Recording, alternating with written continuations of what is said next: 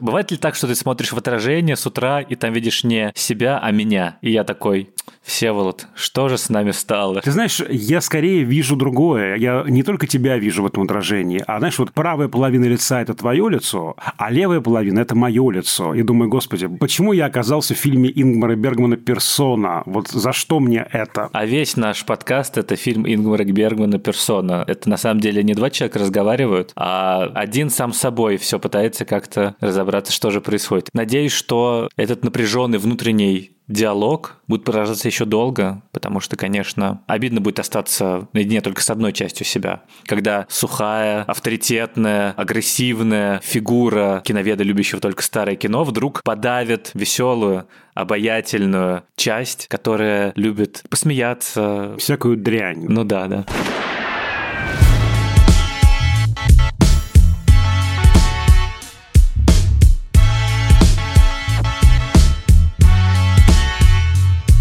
Всем привет! Это подкаст Кинопоиска крупным планом. Меня зовут Даулет Жанайдаров, я редактор видео и подкастов Кинопоиска. А я Всеволод Коршунов, киновед и куратор курса «Практическая кинокритика» в Московской школе кино. Каждую неделю мы обсуждаем новинки проката, иногда разбираем классические фильмы, а еще советуем, что посмотреть.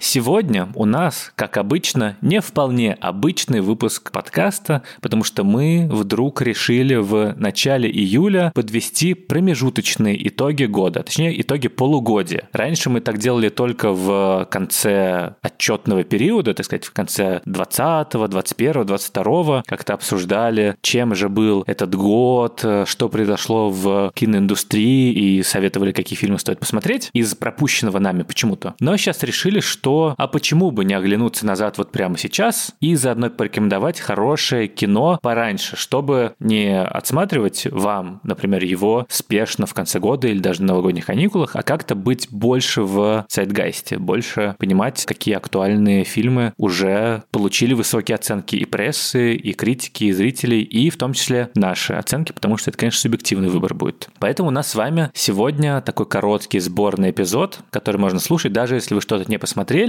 и мы постараемся говорить без спойлеров. А еще этот подкаст – часть небольшого спецпроекта медиа Кинопоиска. У нас на сайте и в соцсетях тоже будут выкладываться топы полугодия от редакции и от э, любимых авторов редакции. Вот, в частности, Всеволод тоже голосовал, я голосовал. Вот лучшие фильмы, сериалы, видеоигры, книги. Так что не пропустите. Мы тоже в канале «Общим планом» постараемся это выложить, как только оно появится. Всеволод даже поставил галочку около одного тайтла. Ты один всего выбрал? Серьезно? Что значит всего? Целый один. Сейчас я скажу, сколько всего там было на выбор. Из ста восьми фильмов, которые предложили Всеволоду, он выбрал один. Так что не пропустите этот топ лучших фильмов, сериалов, видеоигр и книг. А еще заодно, значит, будет интрига, какой же фильм все-таки Всеволод выбрал в качестве любимого за этот год. Один из ста восьми. Ну, то есть понятно, конечно, что, наверное, лучшее кино последнего времени мы все могли наблюдать буквально полторы недели назад на экранах наших телефонов в Ростове-на-Дону и Воронеже, но там, как говорится, концовку слили, так что чего уж обсуждать. Просто, видимо, еще одно такое неприятное следствие забастовки сценаристов, что на полпути бросили и не дописали. Ну, сначала в этом выпуске сегодня мы со Всеволодом обсудим, какие тренды уже заметны в киноиндустрии, а потом каждый посоветует по несколько фильмов, которые стоит посмотреть, как нам кажется, вам в этом году. Ну и свои любимые из того, что мы уже обсуждали в выпусках, мы, конечно, тоже назовем. Всеволод, в общем, что интересно в кинопроцессе ты заметил за эти полгода? Какие главные сюжеты, на твой взгляд, можно выделить? Первое, что приходит в голову, это такой ветхозаветный термин, очень красивый, мне очень нравилось, когда я читал в юности библию. Мерзость запустения.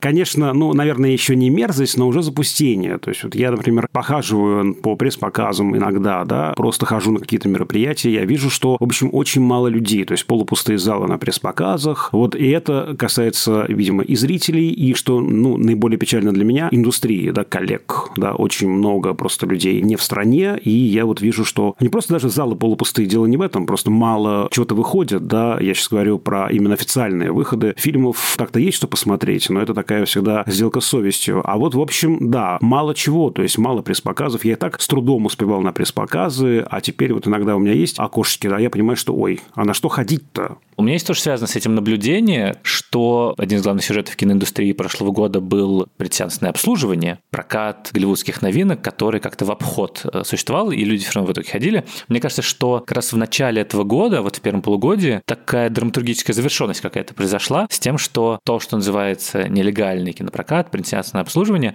стало мейнстримом. Ну, то есть, мне кажется, это началось с «Аватара два», с его премьеры, когда дата была везде. Ну, насчет телеканалов не в курсе, хотя вот я зашел на сайт, извините, телеканала эн тэ вэ, и тут прям новостной сюжет про то, что кинотеатры вместе договорились не показывать «Аватар два» до двенадцатого января две тысячи двадцать третьего года, чтобы помочь отечественным новинкам, ну, «Чебурашке» в частности. Но эта дата, условно, что вот начнут показывать двенадцатого января, она как так официально встала, как будто бы это, ну, премьера. И все, все знали о том, что вот можно будет сходить с этого числа на «Аватар два». И после этого как будто бы это стало, ну, максимально каким-то обыденным делом. Это, конечно, очень такая прям нехорошая практика. Я вот пользуюсь, опять же, библейскими терминами: развращение, падение нравственности, потому что все, пошло бы разнос просто, знаешь. Но, с другой стороны, тоже как бы понятная история, почему это происходит. Кинотеатрам тоже нужно как-то зарабатывать. Не они, в общем, создали эту ситуацию, прямо скажем. Вот недавно, как раз где-то полмесяца, месяц назад была эта новость, что компания, которая давала, собственно, ключи как бы официальные на вот эти вот голливудские новинки, она решила больше этого не делать летом, потому что была неприятно удивлена количеством пиратских версий.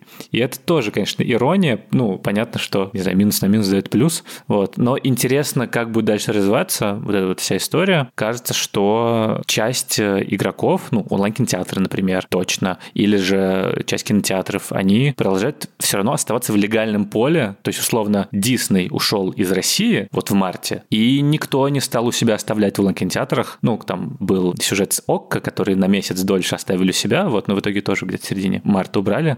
Все-таки какие-то правила индустрии остаются, и она все еще работает, и, кажется, условно, шок двадцать второго года более-менее прошел, и с «Чебурашки» и дальше у нас как будто бы даже отечественные блокбастеры возвращаются, и вот это запустение, которое, возможно, есть именно в моменте профессиональном киносмотрении, офлайн именно, вот ты приходишь куда-то, а просто меньше народу, оно все равно не так сильно сказывается на том, как развивается индустрия и что снимается, какие сериалы ждем, какие фильмы ждем, и это скорее внушает такой такой осторожный оптимизм по поводу того, что дальше, но общая ситуация, конечно, все равно, ну, тяжелая, и лучше бы этого всего не было, это все равно такой, ну, не прямо удар под дых, когда, условно, вся российская индустрия, там, не знаю, сваливается в канаву и больше не встает, но такой неприятный тычок в спину, серьезный причем, когда ты падаешь и нужно, значит, как-то с дополнительной тяжестью в ногах двигаться, и это обидно, потому что последние годы, конечно, очень здорово все развивалось, и сейчас это просто какое-то искусственное ограничение.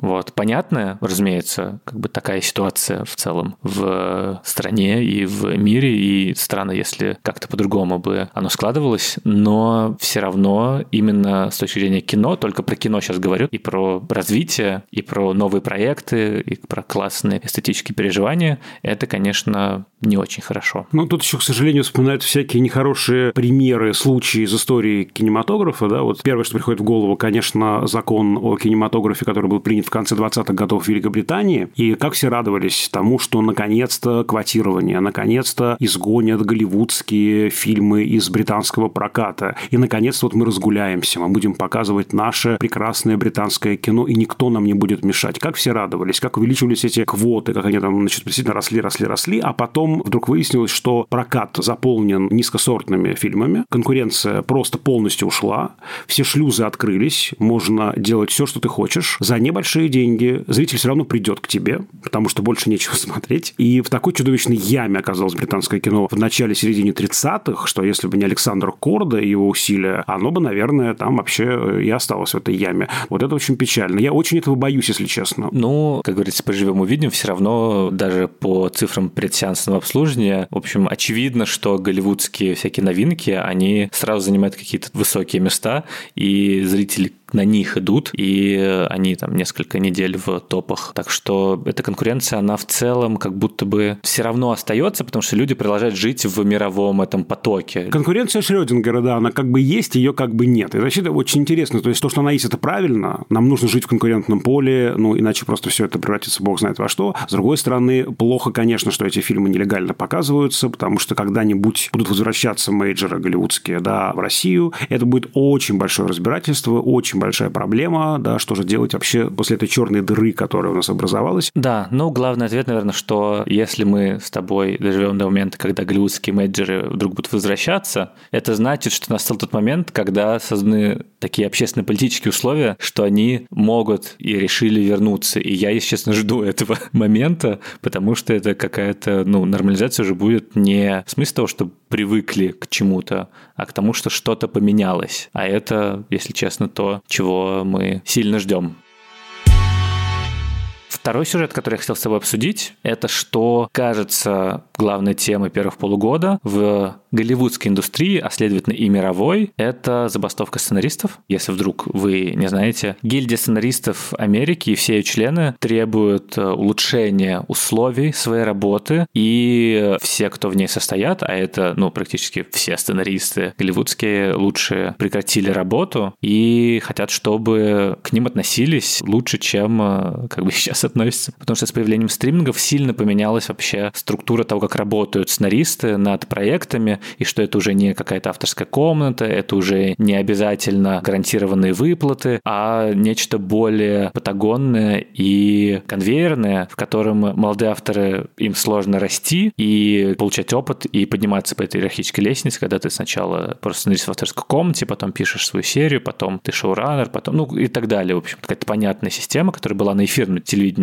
А стриминги очень сильно экономят на всем, и вот эта вот знаменитая история про то, как сценарист сериала «Медведь», прекрасного, великолепного сериала про поваров и кухонное закулисье, который выиграл кучу наград, он, когда приходил на церемонию вручения какой-то премии, вынужден был брать в прокат смокинг, потому что у него не было денег, чтобы за него заплатить. И это вообще какая-то абсурдная ситуация, когда сценарист, создатель одного из главных телешоу прошлого года, выходил на Hulu, не можешь себе позволить купить себе выходной костюм. Это жуткая история, потому что сценаристы, я сам, собственно, себя отношу, да, к сценарному цеху, у меня сценарное образование, и я, конечно, поддерживаю коллег, и это ужасно, потому что мы знаем, кто получает самые большие гонорары – артисты, да, и ни в коем случае не кидая в их огород камень, но мы понимаем, что эти раздутые огромные бюджеты голливудских фильмов, они во многом из-за непомерных, правда, зашкаливающих актерских гонораров, а те люди, которые придумывают историю, те люди, которые, по сути, дают работу всей этой машине, да, они вот оказываются в уязвимой ситуации, да, и это же известно, да, что всегда, как только что-нибудь с кино происходит, объявляют сценарный кризис, кризис идей. Во всем виноваты сценаристы, а сценаристы, на самом деле, самые уязвимые, да, деятели кино, и меня всегда, например, настораживает этот момент, что сценарист, в отличие от других членов киноиндустрии, в большей степени отчужден от результатов собственного труда, потому что ты написал сценарий, у тебя его купили, и все, ты уже дальше, только если приглашен на премьеру, а может быть, даже тебя еще забыли и на премьеру-то пригласить, ты видишь фильм,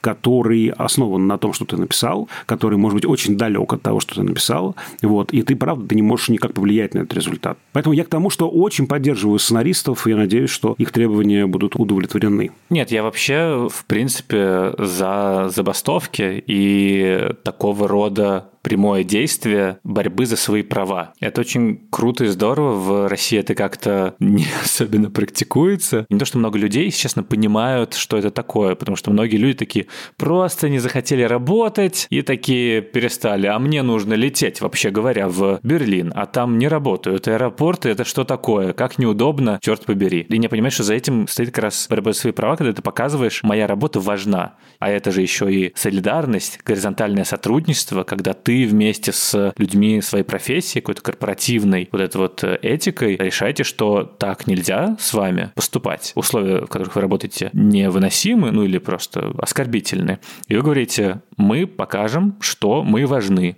И это очень здорово. Этого, конечно, в России как будто бы на таком массовом уровне не то чтобы хватает. Ну, есть, конечно, всегда примеры и профсоюзов, и какой-то солидарности. И самый громкий, мне кажется, был несколько лет назад с дальнобойщиками, когда пытались ввести эту систему Платон, и дальнобойщики перестали работать. Это был такой крутой пример солидарности корпоративной. И этого, конечно, хочется больше, потому что это, на самом деле, основа здорового общества. Ну, можно вспомнить шахтерские забастовки знаменитые, да, позднесоветского периода. Это, пожалуй, самый, наверное, знаменитый наш такой пример уже. Но мы уже далеко ушли от кино, конечно. Не, ну, на самом деле, про московских сценаристов просто это хорошо показывает, во-первых, состояние индустрии и вот этого вот стримингового бума, который, возможно, и не бум, а пузырь, как бы, тут пока непонятно.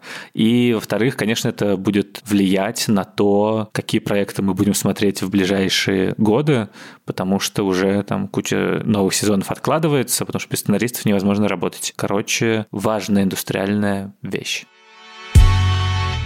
Давай теперь посоветуем по несколько фильмов. Я бы сначала хотел сказать, что из фильмов, которые мы уже обсуждали, мои любимые, и это, наверное, очевидно, потому что я, в принципе, как-то падок на массовое кино. Это «Человек-паук: Паутина вселенных». Мне кажется, пока что лучшее кино, вышедшее в этом году. И «Стражи галактики», которые развеяли мои сомнения в том, что супергеройское кино в упадке. Вот тоже, кстати, сюжет первых полугода, что типа все стали супергероев, теперь видеоигры. Но, видимо, на самом деле не совсем так, а просто все стали от не вполне интересных супергеройских фильмов. А как только тебе дадут классную историю, то тебе уже не важно, кто это, супергерой или не супергерой. Главное, что тебя тащит. Вот. А из авторского кино, наверное, это «Все страхи Бо». Не скажу, что это прям мой любимый фильм. Он слишком дискомфортный, чтобы быть любимым. Но это определенно дичь, которую я запомню. Я тоже, наверное, выделил бы из того, что вы обсуждали. Меня, правда, поразил совершенно неожиданно «Человек-паук два». И поэтому вот странным образом я выделяю эту картину из наших выпусков. А из того, что мы не обсуждали, я, наверное, начал бы с вот такой пары картин. Две испанские картины на очень похожую тему, но с разных сторон ее и следующее. Это картина Родриго Сорогоина «Ас бестас». По-галисийски это означает «как звери». У нас она называется «Хищники». И меня она потрясла. То есть, вообще очень такой известный режиссер испанский. Его фильмы регулярно входят в оскаровский список от Испании. Да, вот фильмы, которые Испанию должны были бы представлять на «Оскаре», не всегда попадают в шорт-лист, но, тем не менее, он вот в этом смысле очень такой яркий режиссер. И еще одна картина – это Карла Симон и ее картина «Земля Алькарас». Оба фильма провинциальные. Один в Галисии происходит, другой в Каталонии. И там в основе проблема как раз земли, проблема ее возделывания и проблема лишения человека земли. В «Земле Алькарас» это наиболее, наверное, ярко проявлено. Не случайно все, даже западные критики, сравнивают ее с чеховским «Вишневым садом». То есть, есть некое семейство, которое живет на прекрасной территории. Они по какой-то, значит, вот странной причине, сейчас даже не обсуждаю какой, должны оставлять это место. Им предлагают остаться, заниматься не сельхозработами, а обслуживать некие там объекты индустриальные, но они не могут это представить, потому что они целое поколение выросли на этой земле.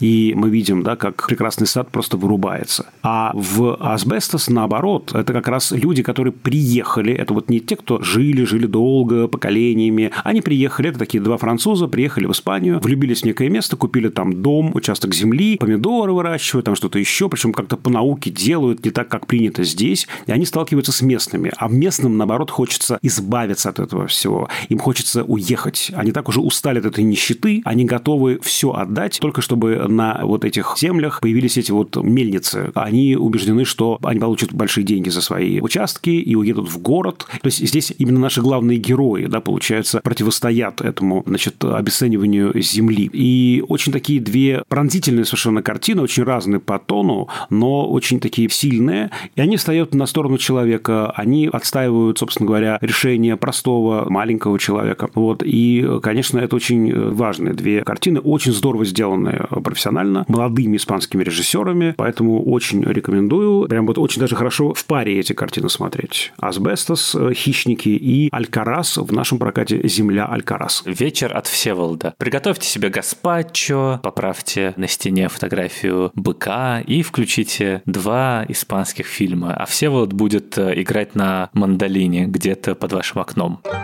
Если хотите такой вечер, то пишите на почту подкаст собака кинопоиск точка ру. Это будет стоить очень дорого.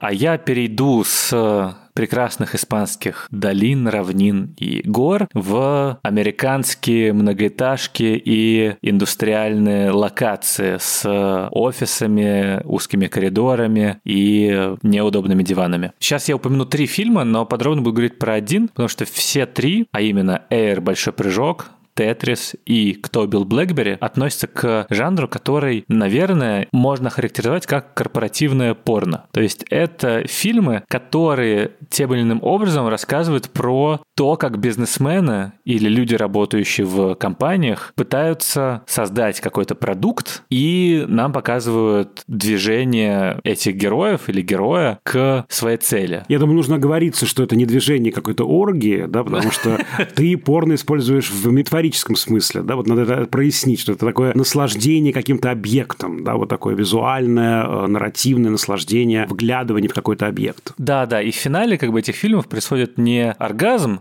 а заключение сделки, то есть вот это вот как бы финал, кульминация, все-таки да. Что, конечно, намного сильнее. Разумеется, потому что как бы условно физиологические удовольствия, они длятся недолго, а миллиардные контракты, между прочим, будут всегда с тобой. Это очень американский жанр, хотя там не везде действие происходит в США. Вот «Кто убил Blackberry», например, происходит в Канаде. Это канадский продукт. И, если помните, вот этот Blackberry, такой телефон был до айфона. Но вот эта вот идея, что счастье заключается в материальном благополучии и в том, что ты делаешь бизнес, и как бы ты этим успешен, она очень сильно укорена в этих картинах. Но при этом все равно невероятным образом вот эти вот все хитросплетения корпоративных отношений, убеждения в том, что кто-то должен заключить сделку, и контракты, у кого права, какие у тебя конкуренты, это невероятно напряженный материал для триллера настоящего, для такого экшн-фильма, в котором нету взрывов, но при этом есть мозговые штурмы. И это очень действительно завораживающее зрелище, потому что в основе-то все равно вот эта вот история про иногда одиночку, у которого есть какая-то мечта, и который к ней движется, и в итоге это очень часто вдохновляющая история, потому что это история буквально успеха. Это история того, как люди что-то сделали.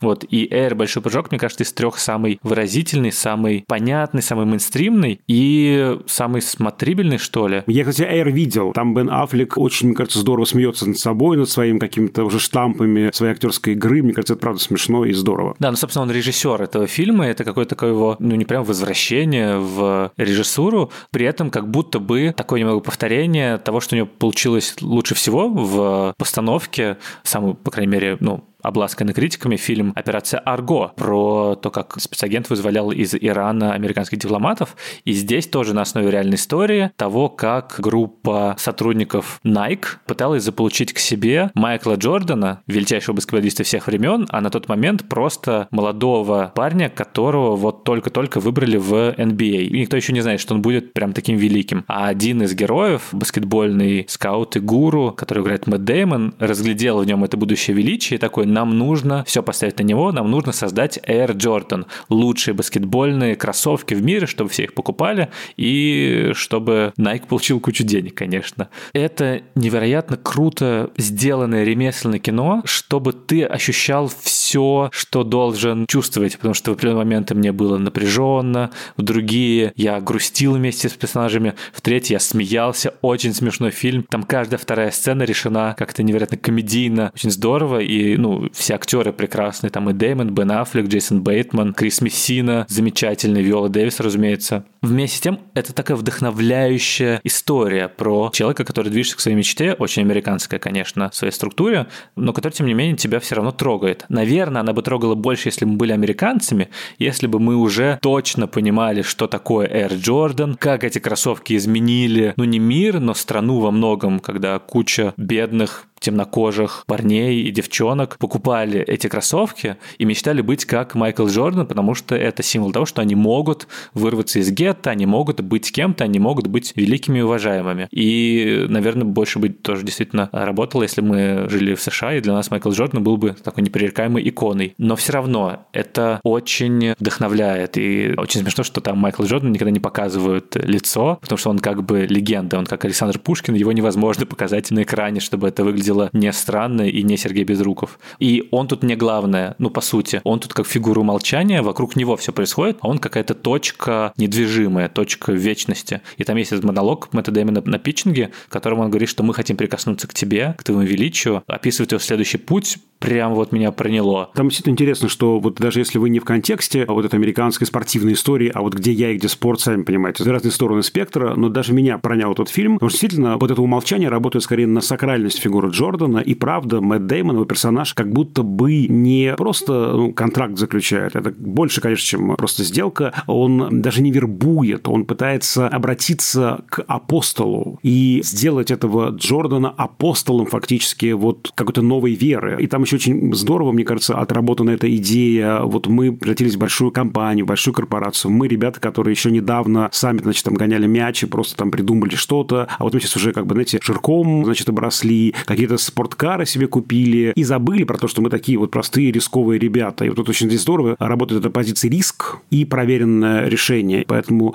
да, она действительно любопытная, эта картина. Так, там что у тебя еще про нашу игру родную «Тетрис»? «Тетрис» тоже хорошее кино. Там играют наши Никита Ефремов и Софья Лебедева. Это интересно смотреть из России, когда ты погружен в контекст, потому что там действия в том числе происходят в Советском Союзе, но классная история общая и, мне кажется, неплохо сделаны именно как на уровне такого корпоративного триллера. И «Кто убил Блэкберри» — это другой разворот темы, более ироничный, как бы, где одновременно мы делаем историю про успех производственной драмеди, но вместе с тем чуть-чуть как бы смеемся, потому что это такой взгляд со стороны, такой ироничный канадский. И там тоже есть вот эта вот тема как раз про то, что что в тот момент, когда мы становимся корпорацией, когда мы становимся слишком строгими и перестаем мечтать, дерзить, рисковать, тогда-то все и заканчивается. Тогда-то нас и закатывают в асфальт Стив Джобс и его iPhone. Это, мне кажется, тоже такая прикольная идея и тоже классный вариант для трипл-фичера. Так что, если вы хотите устроить себе вечер корпоративного порно, то тоже можете, значит, надеть лучший костюм, выгладить галстук, взять в контейнере еду себе, вот не вынимая, разогреть в микроволновке,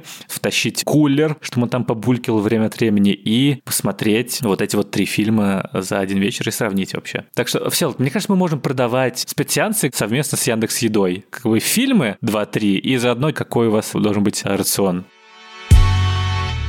Следующий мой фильм Франсуа Озон «Мое преступление». Я бы не назвал его прямо лучшим фильмом Озона, но это любопытная картина, которая, конечно, стоит просмотра. Это фильм, наверное, в духе «Восьми женщин». Такая игривая комедия с такой, знаете, плутовской интригой. Здесь все друг друга обманывают. В основе пьеса тысяча девятьсот тридцать четвёртого года Луи Верне и Жоржа Берра. Так она называется «Мое преступление». Короче говоря, происходит некое убийство. И одна девушка, начинающая и не очень успешная актриса, присваивает его себе. И вместо того, чтобы оказаться за решеткой, она получает все бонусы, какие только возможно. Интервью, роли, большие гонорары. Вот это преступление буквально подталкивает ее карьеру. И все прекрасно до того момента, как появляется Изабель Юпер, одна из моих любимых актрис. И Юпер говорит: ребята, а вы не обнаглели ли, девочки? Значит, это мое преступление, это я его совершила. И там вот они начинают страшную борьбу за право, да, считать преступление своим. Искрометное, легкое, летнее, хотя я так и не люблю привязывать к сезону, да, но вот все пишут про летний фильм, летнюю комедию, да, это так. Единственное, нужно здесь, мне кажется, быть очень осторожным вот с таким противоречием, которое есть в фильме, противоречие между формой и содержанием. Содержание фильма невероятно жгучее, важное, фильм про харассмент, фильм про движение MeToo. Он, конечно, про феминистский по содержанию, с моей точки зрения, я в этом не сомневаюсь, но из-за этой игривой, плутовской формы, где все друг другу врут, может возникать ощущение, что Озон смеется над этим. Я убежден, что нет, но тут просто вот большое количество дискуссий у нас возникало и с коллегами, и даже вот на показе, на обсуждении, которое я вел, вот я убежден, что нет. Но даже и вот из-за этого, из-за этой странной такой, да, конструкции, в которой формы содержания противоречат друг другу, даже одно это делает просмотр любопытным. Ну, кроме того, Франсуа Озон не последний режиссер европейского кино, и каждая его картина, мне кажется, любопытна. А какая там Изабель Юпер? Боже, это просто богиня, королева. Как она там выглядит, как она там косплеит Сару Бернар. Это же что-то нечеловеческое. Так что наливайте себе любимого французского вина, каких-нибудь французских сыров, расставляете перед ноутбуком или под ним вашу коллекцию фотокарточек и открыток с Изабель Юпер и смотрите это прекрасное кино «Мое преступление», потому что смотреть и любить кино – это не преступление. А я хочу посоветовать тогда фильм, в котором форма и содержание невероятно странные. сцеплены. То есть это фильм, в котором как бы сдержанный герой, сдержанная тема, в которой все напряжение как бы под поверхностью, как бы оно не видно, соответствует таким отстраненным общим планам, довольно холодной, сдержанной палитре. Это фильм Пола Шредера «Тихий садовник». В оригинале «A Master Gardener», видимо, главный садовник, но при этом перевод, он понятный, он сразу рождает вот это вот небольшое недоверие и ожидание. «Тихий садовник», наверняка он не такой уж и тихий. И правда, не такой уж. В общем, сюжет «Тихого садовника». Главный герой Нарвел Рот работает садовником в американском таком поместье Грейсвуд, который принадлежит богатой вдове. Норме Хэверхилл, ее играет невероятная Сигурни Уивер, и зовут Норма не просто так, а, видимо, потому что Норма Дезмонд из «Сансет Бульвар», и она такая стареющая, очень богатая, не очень приятная к окружающим людям и ничем и не занимающаяся больше, кроме этого поместья и всяких благотворительных садов. А главный герой играет Джоэл Эджертон, тоже прекрасный актер и режиссер. Собственно, главный герой Нарвел, мы встречаем его как обычного садовника, который занимается только тем, что выращивает цветы, удобряет землю и как-то ухаживает за ним. Но, конечно, в итоге оказывается, что он не так-то прост и что он многое скрывает о своем прошлом, и его выдающиеся мускулы, молчаливость и арийский взгляд серо-голубых глаз, они не просто так. В какой-то момент появляется в сюжете внучатая племянница этой вдовы Майя, которая, собственно, и запускает интригу, из-за которой главный герой выйдет из какой-то своей раковины и начнет действовать, и мы много узнаем о нем. Я сейчас использовал выражение «выйти из своей раковины», но лучше было бы, наверное, использовать что-то ботаническое, потому что фильм во многом построен на вот этих вот тонких перекличках между тем, как чувствует себя герой, тем, что он делает, и всяких садовых метафор. Нандина – это вид цветущего растения родом из Восточной Азии. Запах при цветении может хорошо встряхнуть. Как ощущение перед тем, как спустить курок.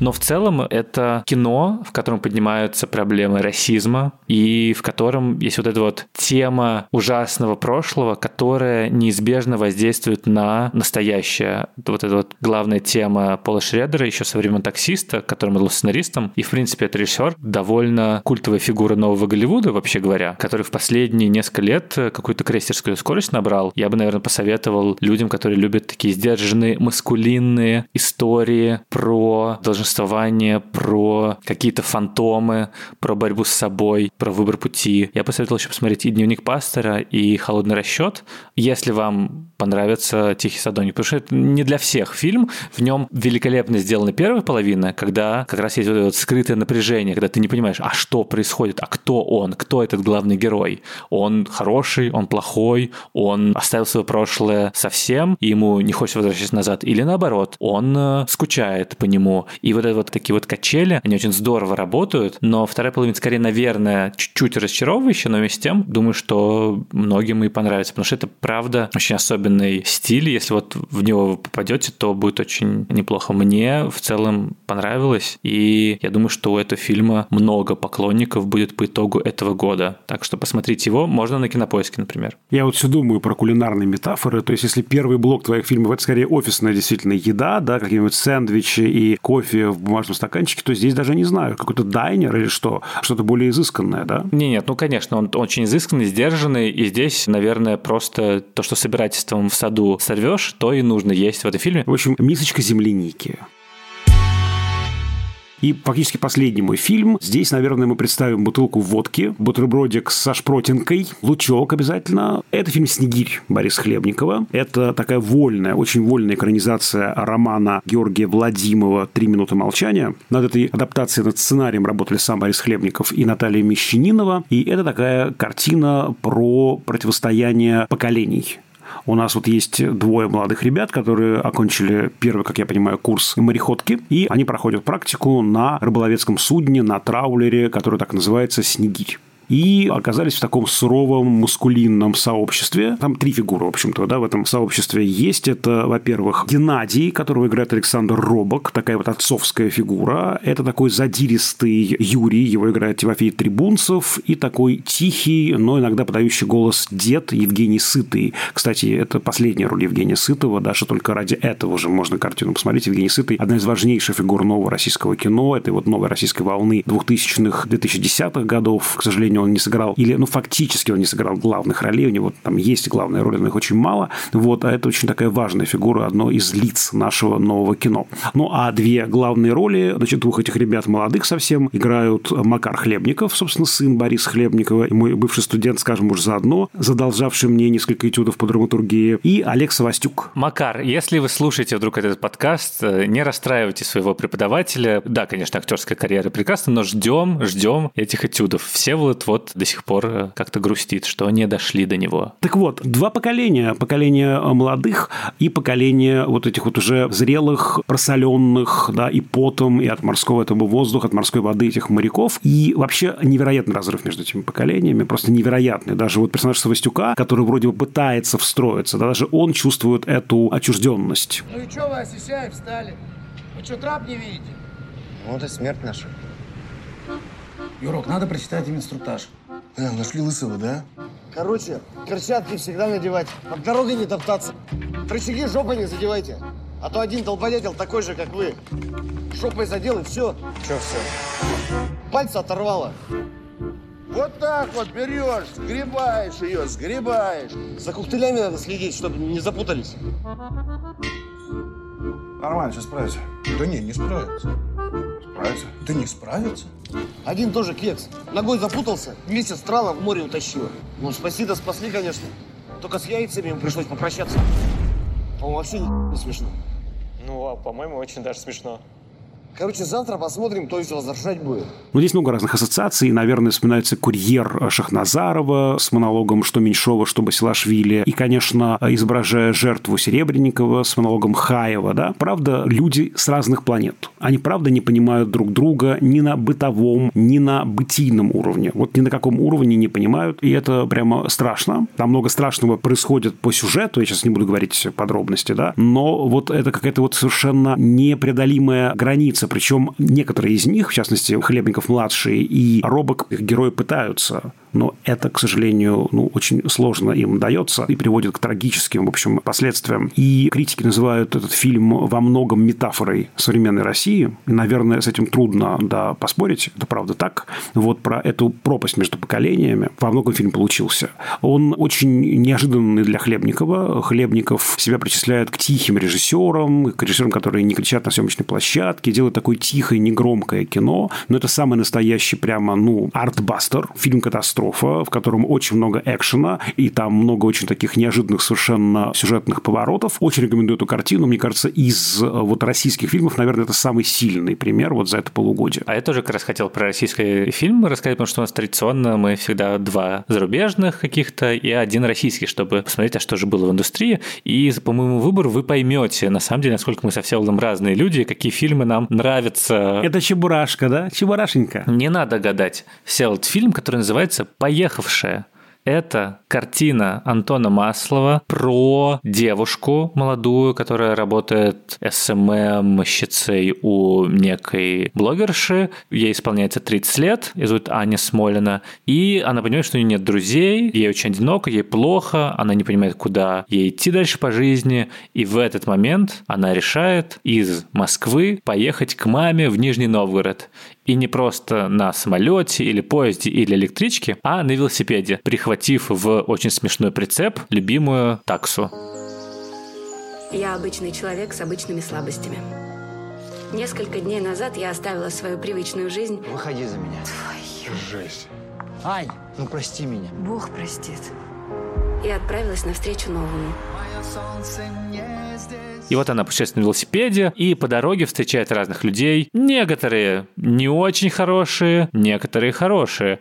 И, как обычно бывает в роуд-муви, это набор сценок и каких-то смешных или драматичных ситуаций, с которыми сталкиваются герои, но вместе с тем это путешествие не столько в какую-то конкретную точку, сколько все вот путешествие к себе. Она как-то разбирается с тем, чего она хочет, кто она вообще, и чувствует вкус к жизни, потому что, конечно, путешествие по дороге на велосипеде, тем более по России, оно открывает множество разных возможностей, не всегда приятных, но как минимум с точки зрения природы, там, правда, много красивых видов всяких, потому что она доезжает в итоге до Иркутской области. Она же в Нижний Новгород едет, простите. Такой вот поворот, да, Всеволод. Нижний Новгород, это же твой город, Всеволод. Она, может быть, к тебе едет, на самом деле. И Иркутск мой город. Я же работаю в иркутском филиале в ГИКа, там у меня сценарная мастерская. Все мои города, понимаешь? Вот, Всеволод. Надо посмотреть, да. Это основано на реальной истории. Анна Смоль, действительно, такая была девушка, которая поехала на велосипеде и написала об этом книгу. Это, вот как я в прошлом году советовал «Молодой человек», фильм про кризис вот этого тридцати лет, в котором совмещается, с одной стороны, драма, невероятно точно описывающая и зрителей примерно в этом возрасте, и Россию, и того, как она устроена, и с очень узнаваемым как бы колоритом, и всеми ситуациями, и сценами. Но одновременно эта история рассказана очень светло и легко, по большей части. Там очень много смешного, там очень много трогательного, прям несколько моментов, действительно таких пробирающих, когда там про родственников или что такое. И невероятно узнаваемая Россия. Это прямо какой-то плюс всегда, потому что ты просто все эти интонации, все эти подъезды, всех этих людей прям вот знаешь, ты веришь в них, и от этого вся история получается приземленнее и реальнее. Там есть одна прям неприятная сцена, ну такая триггерная, но в итоге все хорошо заканчивается. Это фильм, в котором нет чего-то ужасно плохого, в итоге все хорошо. То есть это такой как бы feel-good movie, но при этом максимально в основе своей драматический, как и любая лучшая комедия, там история сама по себе — это Это внятная драма. В нем маму играет, внимание, Елена Яковлева, Всеволод. То есть она там является ей по большей части, ну, как бы в таких видениях, как внутренний голос. Это тоже очень понятный ход, когда у тебя критикующий родитель, мама, ты с ней постоянно говоришь в каких-то ситуациях, и она там отлично отыгрывает вот эту вот пассивную агрессию, что, ну да, конечно, вот э, как-то не очень ты, не удалось, даже вот это вот нормально сделать не можешь, и характер у тебя, ну и так далее. Ты сейчас описываешь фильмы, я вспоминаю картину Соснина «Далекие и близкие», где Яковлева тоже играет маму, да, поэтому вот такое интересное созвучие, сближение. Ну, мне кажется, что, в принципе, Елена Яковлева такая как бы главная мама российского кинематографа, потому что, ну, великая актриса, которая играет суперузнаваемый образ максимально, с одной стороны, точно, с другой стороны, очень смешно. Она, конечно, невероятно смешная. И, в принципе, все герои классные. Там классная главная актриса, там классные какие-то персонажи. Там есть Оскар Ильясов из «Нулевого пациента», который играет узбека, хотя сам казах. Вот.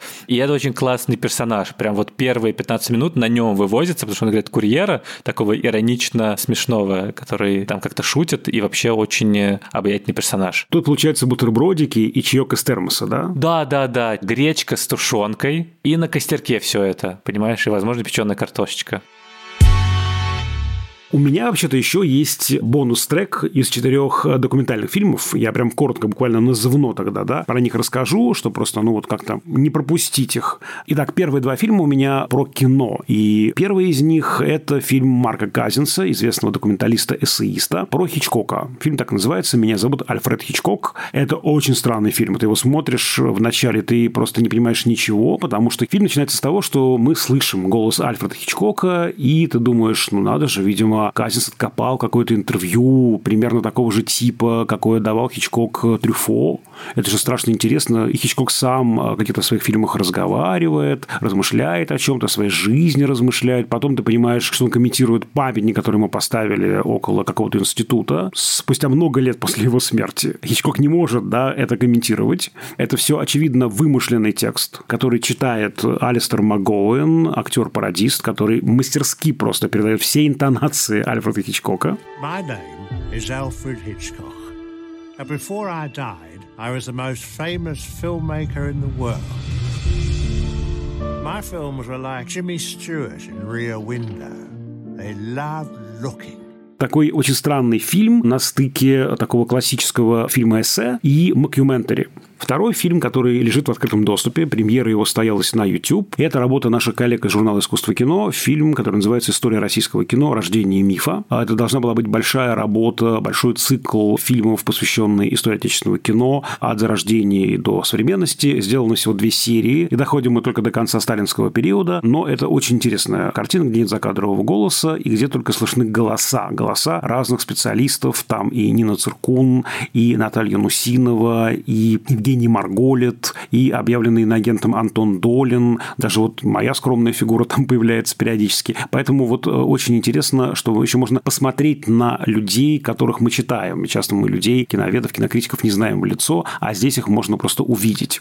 Еще две картины. Одна называется «Артем и Ева». Премьера ее состоялась в Париже, хотя она сделана совместно. Это российско-французское производство. И снял ее, кстати, мой бывший студент, выпускник МШК Евгений Милых. Это фильм про артистов, которые снимаются в роликах для взрослых. И это, конечно, очень такая глубокая работа. Опять же, про поколение, про поиск себя, про непонимание того, что ты делаешь всеми вокруг и даже во многом самим собою. Очень, мне кажется, интересный фильм. То есть за этой такой скандальной, как такой оберткой, да, о, у нас главный герой – это порноактеры. Мы видим личности, мы видим внутренние конфликты, мы видим портрет поколения. И последний, четвертый пункт – это венгерская картина. У нее два режиссера – Джулиана Угрин и Мартин Вискелетти. Фильм посвящен священнику, который ведет двойную жизнь.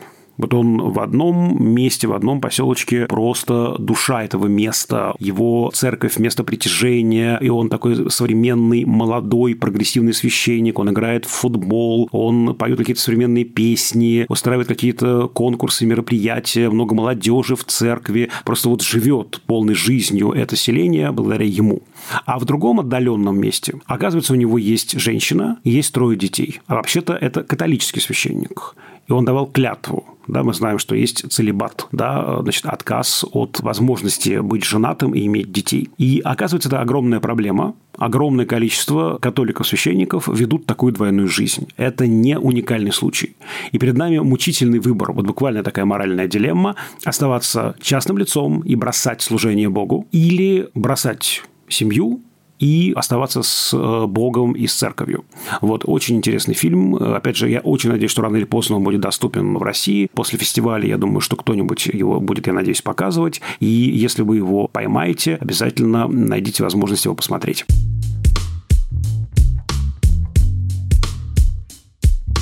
На этом, наверное, мы закончим с нашими рекомендациями. Будем ждать следующего полугода. Надеюсь, что сможем посоветовать еще каких-то фильмов в конце декабря и сможем как-то еще осмыслить, чем же был две тысячи двадцать третий год для кино, для мира.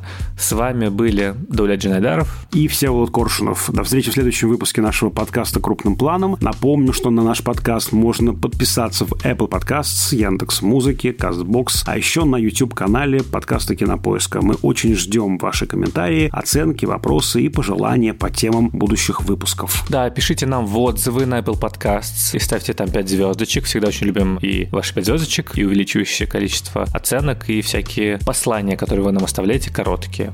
А еще можно написать на почту подкаст собака китмойск точка ру, но лучше всего, разумеется, подписываться на телеграм-канал «Общим планом». Там мы наиболее активны и выкладываем эпизоды, ссылки на них, и разные доп. Материалы, опросы, картинки. Иногда даже появляемся сами в комментариях, чтобы на что-то ответить. Так что не манкируйте этим замечательным изобретением человечества телеграм-каналами. Над этим эпизодом работали звукорежиссерка Лера Кусто и продюсер Бетти Исакова. До скорых встреч. До свидания.